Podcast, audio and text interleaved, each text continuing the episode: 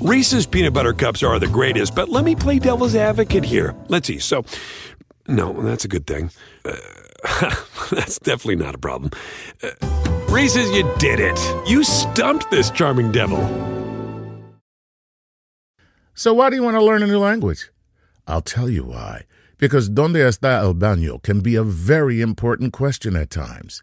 You know, Rosetta Stone is the most trusted language learning program, available on desktop or as an app. Fast track your language acquisition with immersive lessons designed to teach you to pick up languages in a natural way. I love the fact that I can go from my laptop to my phone to pretty much anywhere and learn the language of my choice. Not to mention, I'm bringing my communication skills to new heights. Don't put off learning that language. There's no better time than right now to get started. For a limited time, Star Talk Radio listeners can get Rosetta Stone's lifetime membership for 50% off. Visit rosettastone.com slash startalk. That's 50% off unlimited access to 25 language courses for the rest of your life. Redeem your 50% off at rosettastone.com slash startalk today.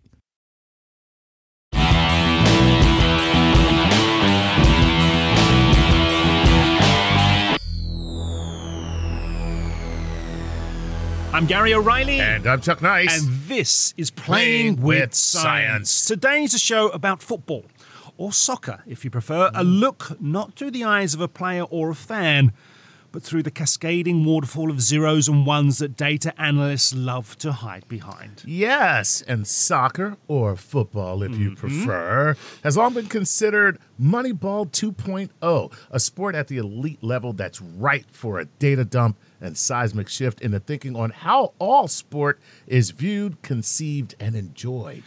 Yes, and joining us to pull back the curtain and reveal all is one of, if not one of the world's leading expert analytics, Dan Altman, the founder of North Yard Analytics, a man whose opinion and thoughts are sought far and wide. Yes, and later we'll also hear from Dr. Howard Hamilton, the founder and CEO of Soccermetrics Research. Yes, but Yeah. first, Dan Altman. Dan, welcome to Playing with Science.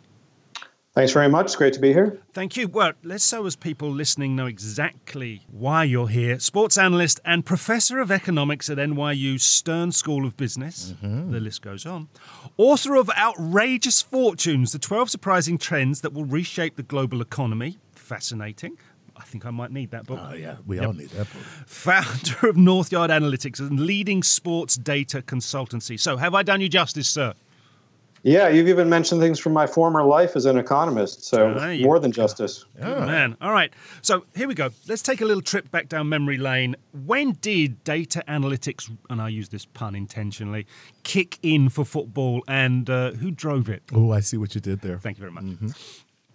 Well, some people would argue that it was Charles Reep uh, after the Second World War, who was standing on the sidelines out in the cold, uh, taking things down on a notepad, who, who really got things going. But I don't think that it had the same sort of traction that it did, let's say, in baseball a few decades ago with the emergence of Bill James and his acolytes. Uh, it's really just been in the past decade, I would say, that sports analytics, as we know it in other sports, especially in the United States, has started to percolate into football in the great reaches of Europe and, and possibly even South America. What is the typical kind of data? I mean, we know we can all look at see who won the game because of the number of goals scored, but what is the typical type of data that is being used and who actually is capturing this? So there are two major types of data. One is match data that comes from the events that happen on the ball. And you can get several companies that will provide you with a feed live or after the match of up to, let's say, 2,000 events that occur every pass, every tackle, every shot. And they'll tell you a little bit about where it happened as well as when it happened and some specifics of how it happened, but really just on the ball data. So, with that kind of data, you know the narrative of the match, but you don't know what all 22 players and referees in the ball were doing at every moment. For that, you need tracking data, which is provided by another set of companies quite often, uh, and they will be tracking every moving object on the pitch for let's say 30 frames per second. So wow. that generates a huge amount of data uh, just for one match, more perhaps for one match than you would get for a whole season of the event data. And the key is to try and meld those things together so that you know what everybody's doing and you know the context as well. Wow, that sounds insane. I mean, you know, when you talk about that much data, which by the way, could only exist in this day and age if you think about it. I mean, you need a huge amount of computing power to make that hmm. happen. But let me ask you this. Um, how is it used? I mean, how can you how can you even make heads or tails of that much data? And uh, does it do anything for player evaluation, game strategy? What how is it used most commonly? There's a ton of things that you can do with this kind of data. And I would say that even as the things we can do and implement within a soccer club are growing, because there's greater you know, understanding of these things among the coaching staff, the scouts, et cetera. The amount of things that we can do is growing even faster. So the gap between what we can implement and what we can do is actually widening, even as we get better at using the data, which is a, a weird thing. But we use most commonly the match data for something like scouting uh-huh. because we can get that same type of match data from dozens of leagues around the world the tracking data are much more difficult to come by, and they're often recorded in different formats in different leagues. So, for scouting, if you want to look at everybody using the same benchmarks all around the world, a player from Brazil or a player from Croatia, you're really confined to using the match data. When it comes to tracking data, you're much more often trying to examine your own players or your own team's performance because you are collecting that data inside your own stadium. Sometimes you might be able to get it for other clubs in your league, but it's tougher to get it further afield. Hmm. So if, as we've said, goal scored, the ultimate stat in any data collection for for a football game, what are the main areas you find coaches, players, rather than the fans outside? And I don't want to exclude fans because we, there's no professional football without fans. Um, what do you find are the most important metrics that people are always focusing on?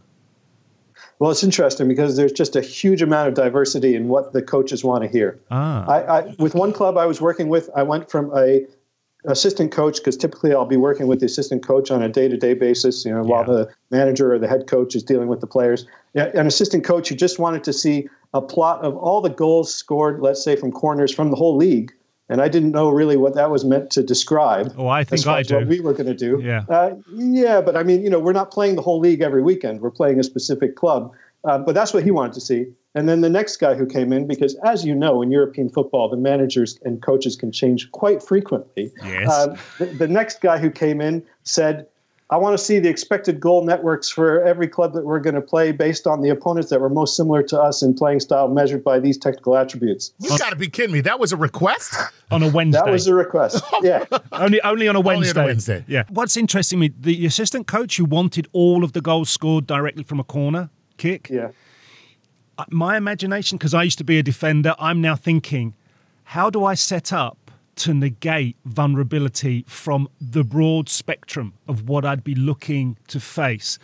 I would then be looking on a game by game basis at the opponent and how they set themselves up for set plays and corner kicks. But just as an overarching, should I be going man to man? Should I be playing zonal? Or should I go hybrid?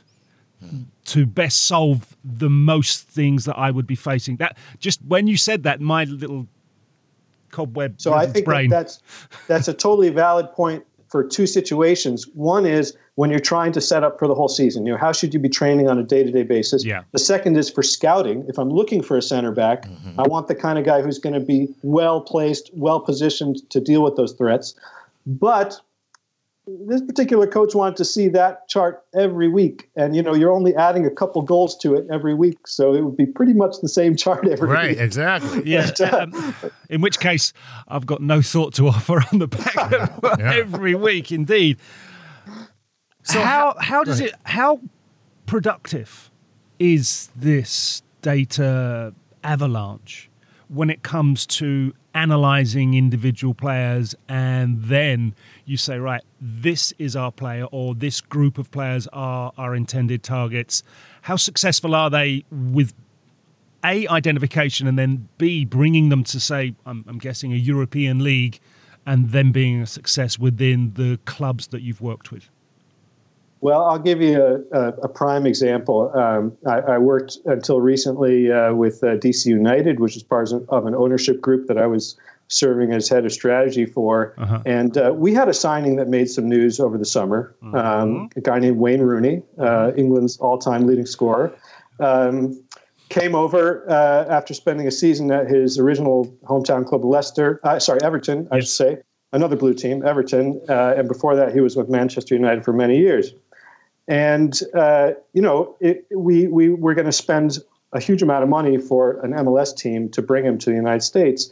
Uh, and we were going to just get one player rather than signing, let's say, a few young prospects from Latin America or something.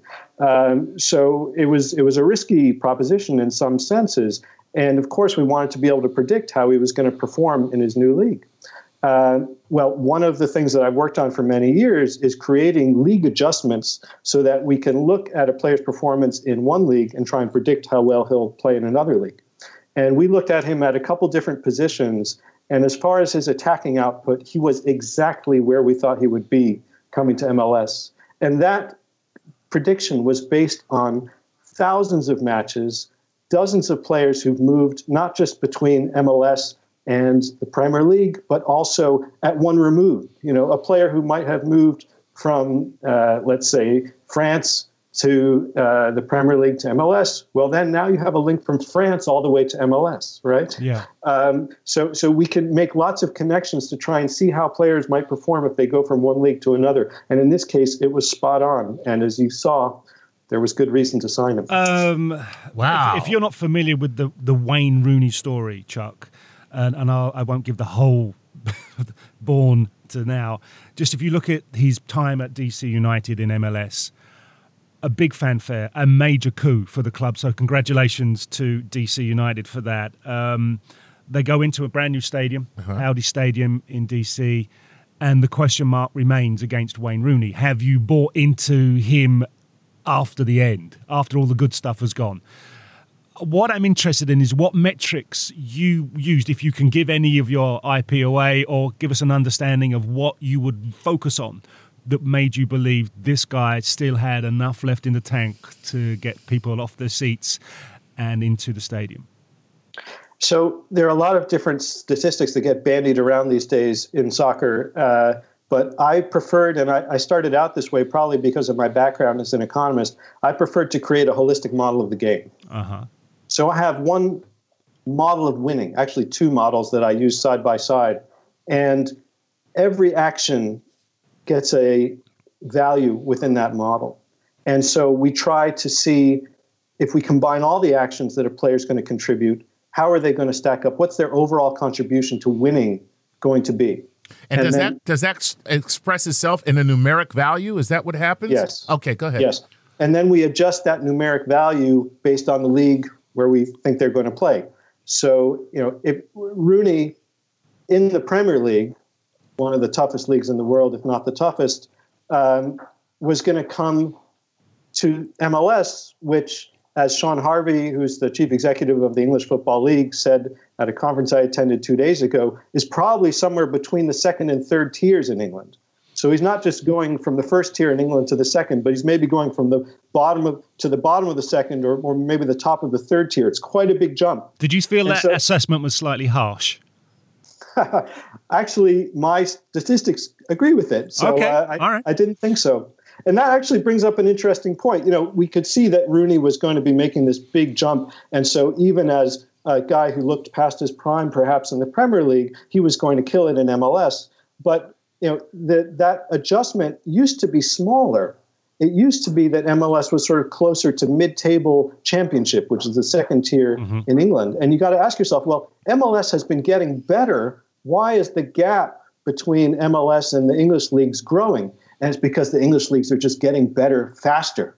Yeah. I mean, there's so much money in the championship right now mm-hmm. through the parachute payments from the Premier League and all of these owners pouring money into their clubs to try and get to the Premier League, that the, the quality is just going up really fast. Dan, I'm just going to explain something for Chuck so as this gets quantified with a dollar sign in front of it. Yeah. If you are relegated or f- so finish in the bottom three, and Dan knows this in the Premier League, Right. And you get relegated into what is now the Championship, the second tier of English soccer football. You will you will earn more money than the team that wins the UEFA Champions League. Wow. Fact. So you're in the bottom of. Yeah, you're relegated, but you will have earned more television money than the winner of the Champions League. That's why this acceleration with English soccer is so so quick. Wow. Am I? I mean, I'm I'm in the right place without giving too many numbers. Uh, it, that is the principle behind this. Is that right, Dan? Yeah, and you know the thing is that the Premier League keeps growing mostly because of the foreign business that they're doing. Uh, uh, the the price of the TV rights for the UK has sort of topped out, Yeah. but the price of the foreign broadcast rights keeps growing. Yeah, I mean they're they're here they're they're on Saturday morning here. That's for sure. You see the I mean, it is the most valuable sporting property on the planet. wow. without a doubt. What I'm what I'm interested in, um, I've got to focus on Wayne Rooney, not because it's Wayne Rooney, but how you quantify. it Because Wayne has something you can't, to my mind, and I'm I'm up for being took taken to school for this one and learning. How do you quantify his mental attitude towards the game of football? Great question. So the two models that I told you about already are what I call mechanistic models. Uh-huh. As I said, they assign a value to every action, and we can observe each action and we attach a value to it. I have another model which I would call an agnostic model, which is sort of like a plus minus in hockey, or we have adjusted plus minus in the NBA, where you're looking at the overall contribution, but you're not saying how the athlete does it. You know, they're, they're, the, the patron saint of this in the NBA was a guy named Shane Battier. Uh, and there was a big article by Michael Lewis in the New York Times That's Magazine saying, why do why do Battier's teams win, Win. even though he doesn't score a Right. ton of points? Uh, yes. So why is that? Can you, I, I read that article, but go ahead. I want you to say. So he, he he makes these intangible contributions. He does things that we don't necessarily track in this mechanistic data. Right. And so I have a very complicated formula based on something called a Shapley value, which comes from a Nobel laureate, Lloyd Shapley, in the 60s, and try to figure out this overall contribution. And we don't know how we do it. If you take that overall contribution and subtract the mechanistic contribution, what's left are the intangibles. And that's how we measure them. And we can do it. Interesting. So you're able to assign a value to something that is intangible itself. Yeah, you look at the whole, then you take away the stuff you can measure, and what's left is the That's freaking fascinating, dude. I can't. That is amazing. So what? Back in the day, and it's it's way back, right? And we're going to go through a break, and I'll just before we do, I'll throw this in. We did all of that by standing or sitting in a seat watching.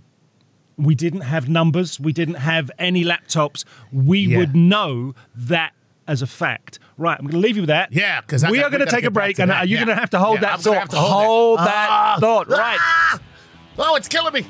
Hopefully not. No, right. We're going to take a break. More from Dan Altman, who, I'll be honest with you, uh, this is as close as I get to nerding out. It's fabulous. I love it. And we'll be back very, very shortly. This podcast is supported by FedEx. Dear small and medium businesses, no one wants happy customers more than you do. So you need a business partner just like you, like FedEx, who understands your passion for serving your customers because they have the same commitment towards you. That's why FedEx offers you picture proof of delivery, packageless and paperless returns, as well as weekend home delivery to 98% of the US on Saturday and 50% on Sunday. See the FedEx service guide for delivery information. What's more, FedEx Ground is faster to more locations than UPS Ground. Trust FedEx for timely deliveries. See what FedEx can do for your business. Absolutely, positively FedEx. Whether you're a family vacation traveler, business tripper, or long weekend adventurer, Choice Hotels has a stay for any you. And that's good because there are a lot of me's. Choice Hotels has over 7,400 locations and 22 brands, including Comfort Hotels, Radisson Hotels, and Cambria Hotels. Get the best value for your money when you book with Choice Hotels. Cambria Hotels feature locally inspired hotel bars with specialty cocktails and downtown locations in the center of it all. Hey, that's me. Radisson Hotels have flexible workspaces to get the most of your business travel and on site restaurants. That's me too. And at Comfort Hotels, you'll enjoy free hot breakfast with fresh waffles, great pools for the entire family, and spacious rooms. Hey, that's me too. I guess I'm just going to have to stay at all of them. Choice Hotels has a stay for any you. Book direct at choicehotels.com, where travel comes true. At Capella University, you'll get support from people who care about your success. From before you enroll to after you graduate, pursue your goals knowing help is available when you need it. Imagine your future differently at capella.edu.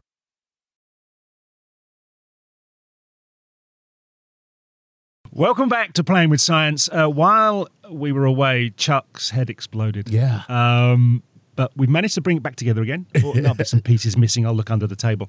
Uh, right, we are in the company of Dan Altman, who is just outrageously thoughtful on the game of football, aka soccer, and how you analyze it, not as a coach, but as a data, As a data analyst, analyst. how you see things numerically, how you can quantify what is sometimes to people unquantifiable. Yes. And bring it to the table. Chuck, So I let's was, go again. I was losing my mind because I was like, uh, you know, what Dan has done is just brilliant. Uh, you know, and uh, what I call it is filling the negative space, right, Dan? You're filling the negative space, and you know, so what you said, Gary, was Mm-hmm. we used to stand on the sideline and basically you were making judgments. Yeah.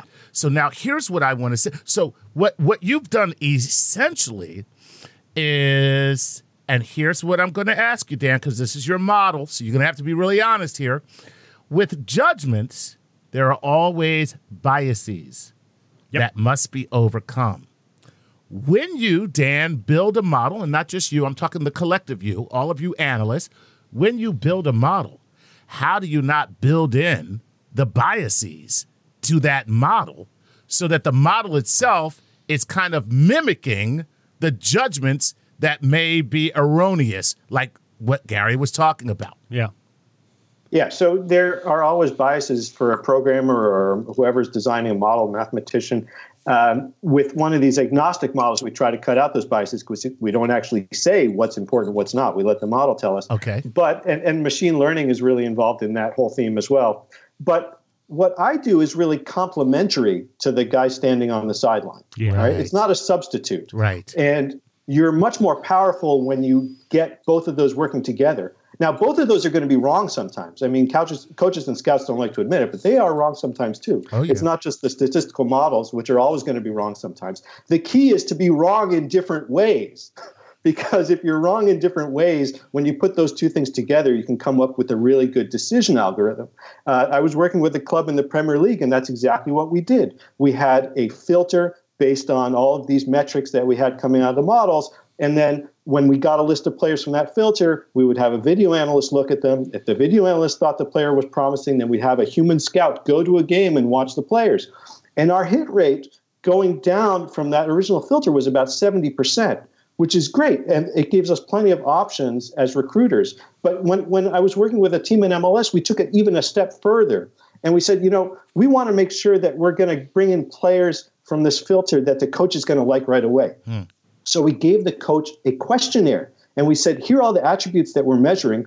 Tell us how important they are, either very important, somewhat important, or not at all important. Hmm. And if you said very important, we gave 100% weight to that. If you said somewhat important, we gave 50%. If you said not important, we gave it zero. And then we had a new formula to look for these players in leagues around the world. Then the hit rate started hitting the roof because we would show him guys that were spotted by this bespoke metric, and he loved them. I love that See, bespoke inter- metrics. Yes. It's Uh, uh, tailor made. Can you tell us which the Premier League and MLS club is, or would that get you a rap across the knuckles? I have some non-disclosure agreements. Yeah. Fine. All right. I thought I might I might have guessed they were there, but tried. you don't mind me asking. See, tried. the thing is, I spent four days in Turin talking with the good people of Juventus. This was back in '98. And I remember sitting in there, and you'll know who this is Roberto Bettega, the Silver Fox, legendary Italian striker. And I remember sitting in his office with the translator and going through uh, how do you approach your transfers, your signings? And he said, We do not take the coach knocking on the door and saying, I need a striker. I want a goalkeeper. I need a, a winger. I need a midfield player holding, attacking, whichever it is.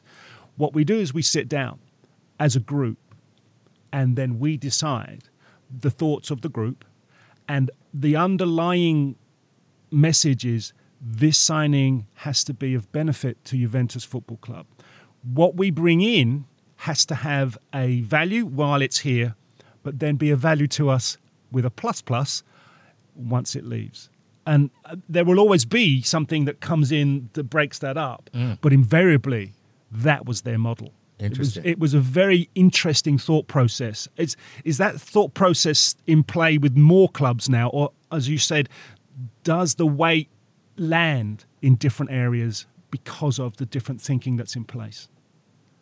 if you had a process like that Juventus process mm-hmm. and you didn't have any data analysts, Yeah. you would still be ahead of a lot of clubs that do have data analysts and no process. Amazing. Wow. Wow. Because there are some clubs that don't have regular recruiting meetings, not weekly, not monthly. They don't have a recruiting committee. They don't have this filtration via, you know, video analysts and scouts. A coach can come in, you know, a, a couple of weeks before the transfer window opens, put down a list maybe of two names or three names and say, I want these instead of alternatives of 10 at each position. And, and this happens even at clubs at the highest level. And, and if you do that, you're just taking on a huge amount of risk. Dan, you just broke my heart. Yeah. we were talking about progress and a wonderment in bringing your thinking and the, your like in, in, in that part of the game to my passion for football. And then when you tell me there are still clubs anchored into way back into the 20th century, it's heartbreaking to hear that. But Well, they'll- part of me's not surprised. They'll change when they lose. That's how it works. Oh, by the way. All right, so let's let's. I mean, apart from the recruitment side of it, because it does have such a presence as we've as we've highlighted, and, and most most obviously with with someone like Wayne Rooney, which our American listeners will equate to because of his standout performances this season.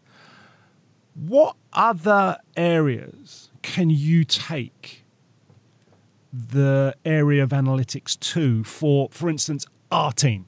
You're on our team, and we have Yeah. this group of players, and, but we, we think we can get more of them out of them. But how? What areas do you feel data analytics can move into that would allow us to achieve even more? Well, tactics is a big area, and uh, every club I've worked with, we've done pre-match opposition analysis, and we do post-match analysis as well to see what's gone right and what's gone wrong. Um, the pre-match packages can be very comprehensive; they can be tailored to each opponent as well. You know, we could look at how their back four distribute the ball. We could look at who the most important nodes in their passing networks are. We can look at how they set up for corners, where the completions are. We can map all of their set pieces. Um, you know, we can we can do a bunch of stuff like that. Um, but we can do it for individual players as well. For example, um, the, the club I worked with recently, Swansea City, sent Jordan Ayew, a Ghanaian striker, on loan to Crystal Palace, uh, Yep. one of your former clubs, Gary, this season. Thank you, yes. Um, and it was obviously of benefit to both clubs to have him succeed, right? Because Swansea wanted to see his value increase, and Palace obviously wanted to, him to do well. Um, so I gave their ownership an owner's manual for Jordan Ayew to show which situations he'd been most successful in, where he'd created the highest quality chances, where he had the best quality touches. Wow. And there was a really coherent narrative about how he moved across the pitch and what his options were at each point along the pitch and what other players needed to be in different positions for him to have the maximum effectiveness. That's amazing. And I think that can be a very powerful tool. It's interesting that's- because Crystal Palace have American co-owners who own sports franchises here in the USA, so they're more than aware of this type of thinking. Makes sense. And it's interesting. You just gave them the roadmap to get more out of one of their players, And that is Amazing. so granular that I'm wondering is it, will we see at some point, right now you have um, teams as your client. Will there come a point where your clients are actually agents who are able to take your information on that granular level and increase the value of the players when they go into negotiations? Are we going to see that happening? interesting. Yeah, I, I think we certainly will. Um, it's now the case that there are enough data providers that agents can get access to the same quality of data as the clubs do. Um, and, and we saw something like this happen in hockey. I remember a couple years ago, there was a big contract negotiation for a player. I believe it was with the Toronto Maple Leafs. And, uh, you know, the, the, the club knew that this was their guy. This was the guy they wanted. They want, they had done all the analytics. And then the agent comes in with a huge binder with all the same numbers. he knew just how good his player was. Wow. And he wasn't going to take a dollar That's less. that's the guy I want as my agent. Yeah, exactly. I mean, okay, we, we're talking about them and they're not in the room. So let's invite them in, the players. Uh, some do, some don't. Am I right? Engage in the analytical process. Some will tell you they've watched it because the analysts will provide uh, a video package for, say, a fullback wh- who has a. All right, we're gonna we're gonna play Paris Saint Germain. So he's a he's a he's a one on one with Neymar Jr. So they'll produce a package on Neymar tracking and mapping. Um, um, Not that if you're going to play against Neymar, you are fully focused because if you're not, you're going Well, to get right, you're- you're gonna get your ass pieces. handed to you. Oh, by the way, but you take that sort of one-on-one confrontation in a game. How many players engage and how many players just don't care? I mean, there's there's a huge variety. Uh, we saw it in the NFL recently. There was a player to whom the team started sending blank tapes to see if he was really watching the video. and he would say, "Oh yeah, I watched those blitzes. Yeah, That's you know, awesome. They found that out pretty quick. Um, but uh, you know, th- there's a variety. I think that it depends on the culture and it depends on the players that you're going to bring in. It starts with the head coach and, and filters on down from there. Uh, at Bolton, for example, when Sam Allardyce was the coach, Yes. they had an incredibly intense data culture. They made the players buy into it. They they made sure the players they brought in would. They got down to, to- in terms of granularity, Chuck. It, they got down to where the players were sitting in the video room during the sessions and You then testing their comprehension. Unbelievable. Unbelievable, man. That's No, it's there. It's so The thi- crazy. when when someone, I mean, Big Sam has a reputation, and that's the reputation. Some people love him, some people don't. But what he did was embrace this thinking. And, in, and, and the more outlier type of thoughts back in the mid 90s that no one else wanted to know about. You know, what did, what did we say about, oh no, man, that's voodoo? yeah. Wasn't Uh, that what Sugar Ray Leonard yes, said to that's what us? Ray Leonard said. It was Said back the- then. the- that was the- all the compute, all this Yeah, sort of thing that we're stuff. discussing. Right. Whoa, voodoo stuff, man. He wasn't having it, Right. and I, it's interesting that kind of echo still vibrates today, and I'd be surprised. All right, here's a question: Do you think there's room for a data poor player in elite football? a data poor player, do you say? Correct. Yes. One who doesn't pay attention? Mm-hmm. I mean, if, if you're a player who's talented and you work very hard, you shouldn't need to pay attention because the coaches are going to take the insights on board and then convey them to you. Right. All right. They- they- you know, there's some players who are going to be able to consume that stuff directly, and there's some players who may need an interpreter, just like there's some coaches who may need an interpreter. Gotcha. Yeah. And, and, and, and that's fine because if they still have ability, you need to be able to incorporate that. Now, how about betting? I'm, I'm, I, it just You you can't help but monetize this, can you? Yeah. I, All I- right. It's got. It's got. It's like, how, what do you do? And can predictive analytics actually help the better? And then, are you going to have guys that are just getting into this so that they can lay money on the line and perhaps sure. make some dough? Already have. Yeah. Really? There Yeah, are yeah. there are plenty of guys who have, yeah. And and what's interesting is some of those guys have gone on to buy clubs as well. Get Um, out! Yeah, Matthew Benham at Brentford and Midtjylland, and Tony Bloom at Brighton, another one of your former clubs. Yeah, I know Yeah. them. I know them. These these are guys who made their money uh, in betting on football and sometimes other sports, and now they're running their clubs with an analytics bent. And I've so wasted my life. No, you haven't. I have wasted my life. no, you haven't. That, So- that's what I'm actually looking to do too. I, I, I have a group of investors I'm putting together, and we want to buy a club because we think one of the best ways to monetize my analytics platform is to take a club from a lower division in Europe and get it promoted to a higher division where it's going to have a lot more value. Well, something tells me you're going to be damn successful, sir. Oh, I'll tell you what, Dan. Dan, we we must have another conversation. Yeah, but man. That won't be recorded. Uh, I'd love to have that conversation. It has been a pleasure, sir. Hey, Dan, man, Really? thanks so much. What a fascinating conversation. yeah, and thank you for bringing your mind to my game.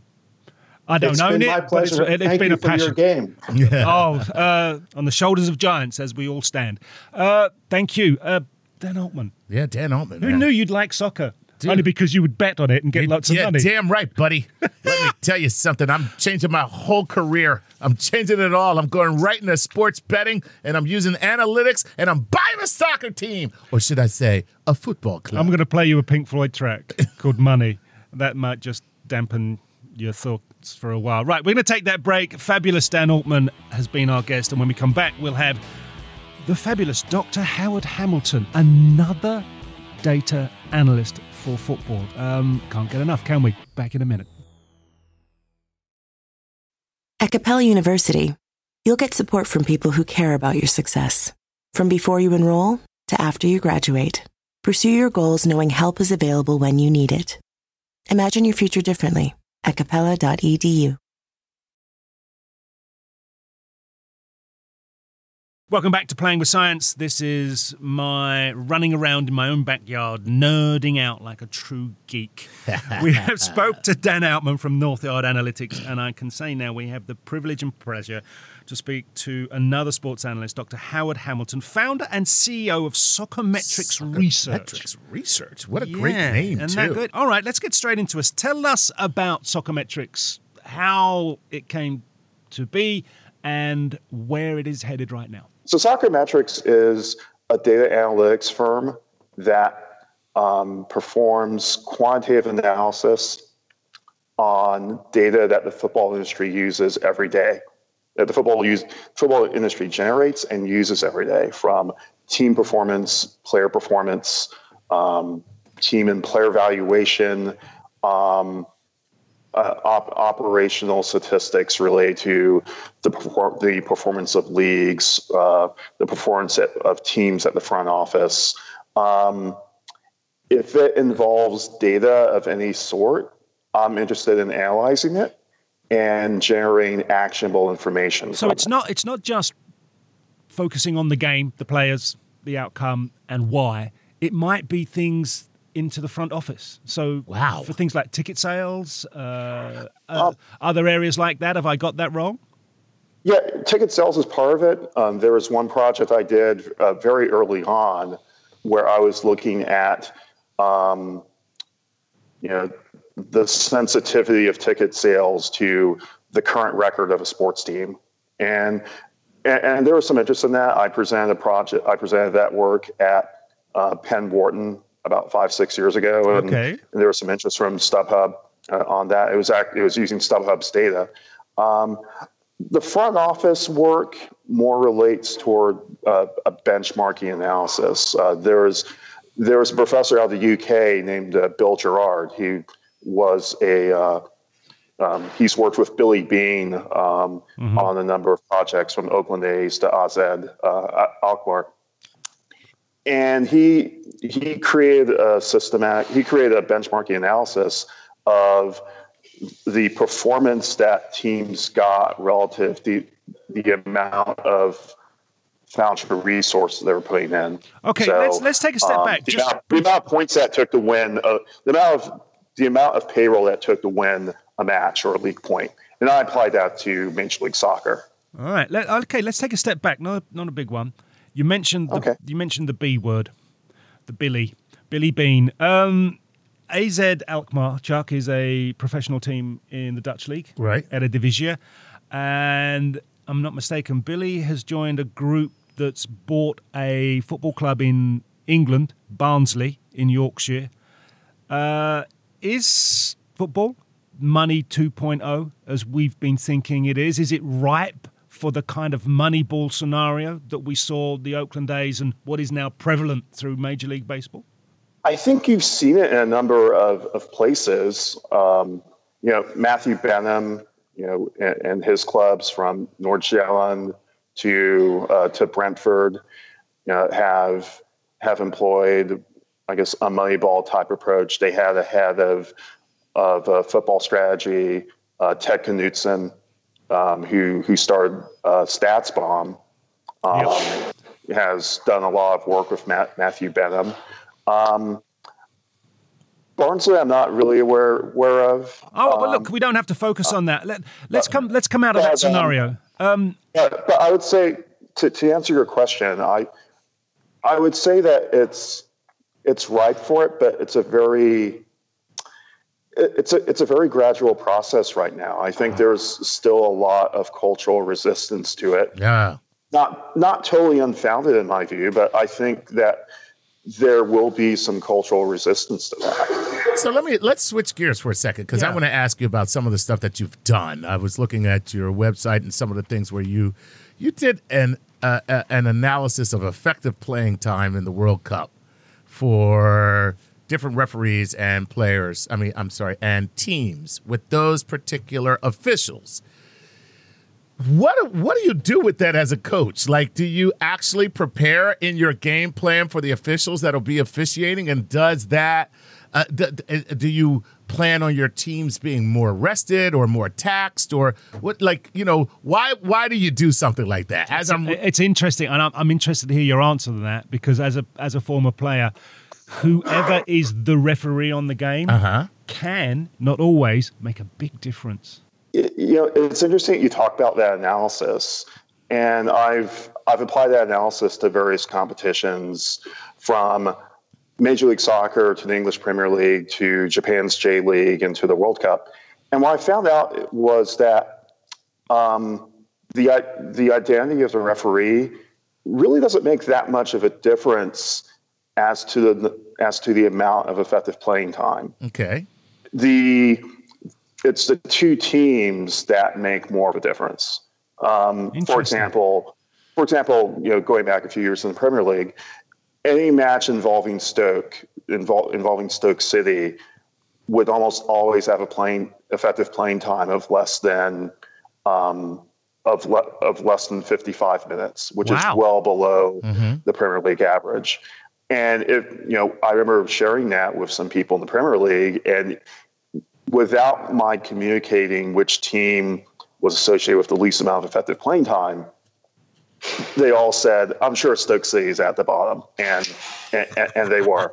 Um, I think where I think where the referee is important is in the amount of um, say time between stoppages, um, because that's where the time between stoppages, time between fouls, because fouls are those events that the referee is actively involved in stopping play, and there's a lot of matches where again that's that's a function of the two teams that are involved. Um, but the referee has some input in that as well. Um, uh, yeah so, so so i think the referee matters more as to the amount of flow in the match as opposed to um, the amount of effective time that is actually being played. Some of the work you did, and thank you for explaining that. Um, some of the work you did regarding the World Cup we've just seen in the summer in Russia, um, and, and this this caught my eye. Um, so please explain, uh, as regards the passing networks that are produced and provided by a, a number of sites, yours included. uh, Please explain to Chuck, myself, and probably our listeners what is an eigenvector centrality? Because I'll be honest with you, Howard, it sounds as if you stole that from an episode of Star Trek. ooh, I like it now. You know what I mean? It does. It's, I can't- I can't it's get straight out of Gene Roddenberry's textbook. Yeah, that one great. for sure. So please explain. It She'll never funny. hold cotton. She'll never hold. That is the worst Scottish accent ever. That's not a Scottish accent. That's actually Scotty from Star Trek. see, see, see, he got it. still not still not good. Sorry, Howard. Please, the I, the eigenvector centrality. See, now that's a Sean Connery Of Scottish it's Sean accent. Connery. Yes. yes. See, please, we- we've interrupted his answer. Go ahead. Go ahead. in network in network theory where you have you, you have these nodes and I'll, I'll just make it really specific to passing networks Okay. so networks consist of nodes and edges your edges are the passes your nodes are the players and your edges are the passes between uh, between each player um, you can represent this in various ways. Um, you can re- you can represent those nodes and edges in terms of a matrix, um, just some numerical representation of you know, of this network. Now the the eigenvector is um, this is a real scientific mathematics. I'll I'll generalize it. No, no, be as deep as you wish. Seriously, be as deep as you wish. it, it's a it's a representation of of that metric uh, of that matrix, and centrality is the the relative importance of each node to uh, to the network. Hmm. And eigenvector centrality is one specific type of of measure of importance of a node, in our case, a player, to the passing network. So the reason why I used an eigenvector uh, centrality was that it represented the player who was most important to um, to the success or um, the structure of that network. If that player wasn't present in the passing network in that in the passing network, that passing network would look significantly different. And um, yes, there, there's some natural variation from match to match, but even the World Cup, where you have a minimum of three matches, um, some teams play four up to seven. Yep. You can still identify those players who have a who have a consistent impact on the success of their passing network.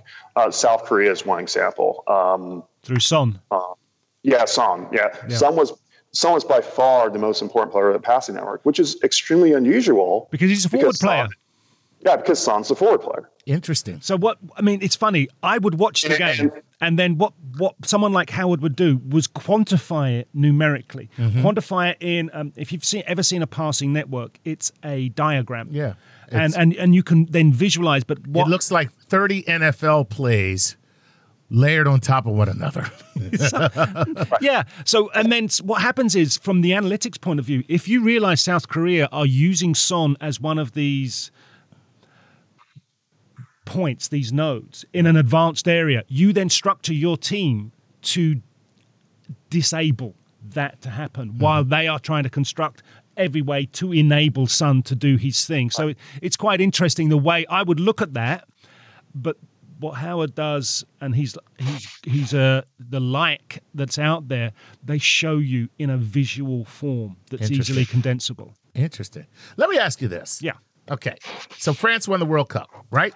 And, right. Right. And so everybody was just like, wow, France won the World Cup. Wow. Okay. Because, you know, that's that. Oh, no, congratulations. Yeah, Absolutely. congratulations. And by the way, Johnny Johnny Bontemps is in uh, our uh, control room. He's our producer of this show, and he is he is French. So, you know, I'm sure he's very happy. He's like, thumbs up right now.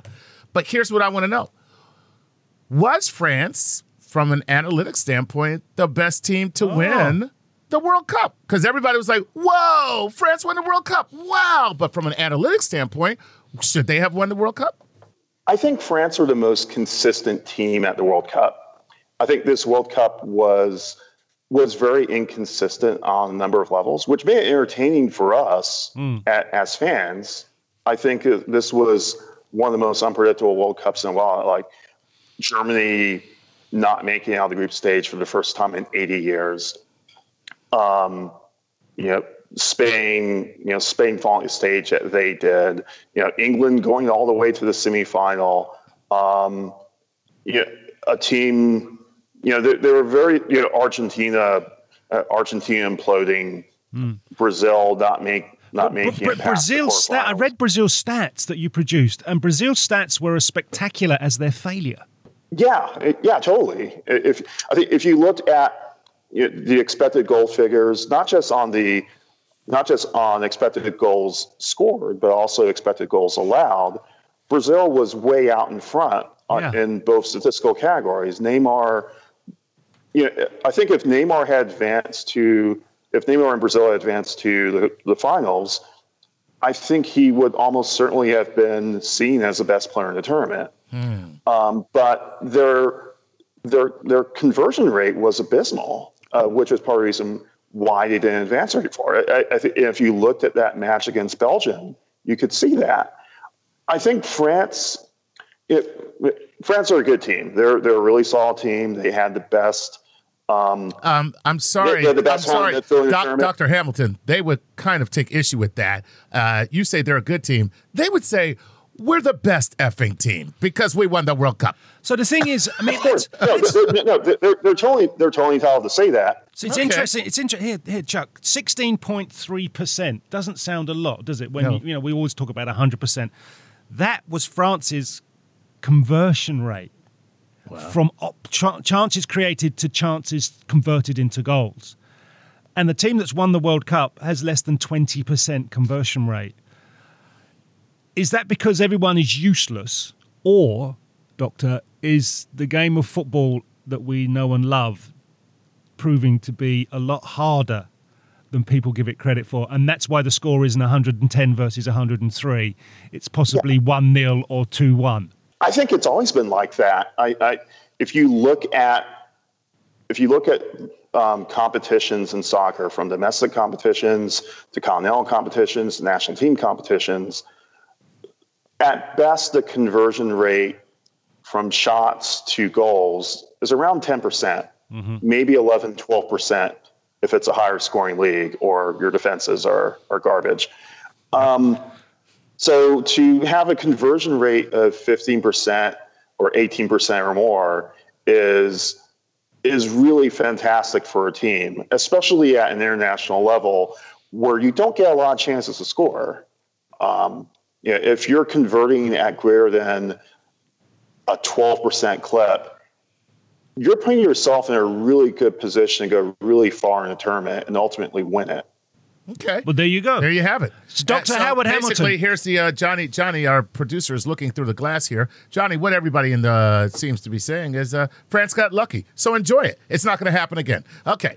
So, Dr. Hamilton, thank you so much. You know what? It just might. Oh, he just might. You never know. yeah. Um, can happen. of course, Um, I'm joking. what a pleasure. Thank you so much for sharing. And uh, the new word of the day is eigenvector. Eigenvector. Eigenvector. Oh, right. Okay. Ivan Flavin. Eigenvector. This is the first time he's done it in the show. He's got to get it out of his system.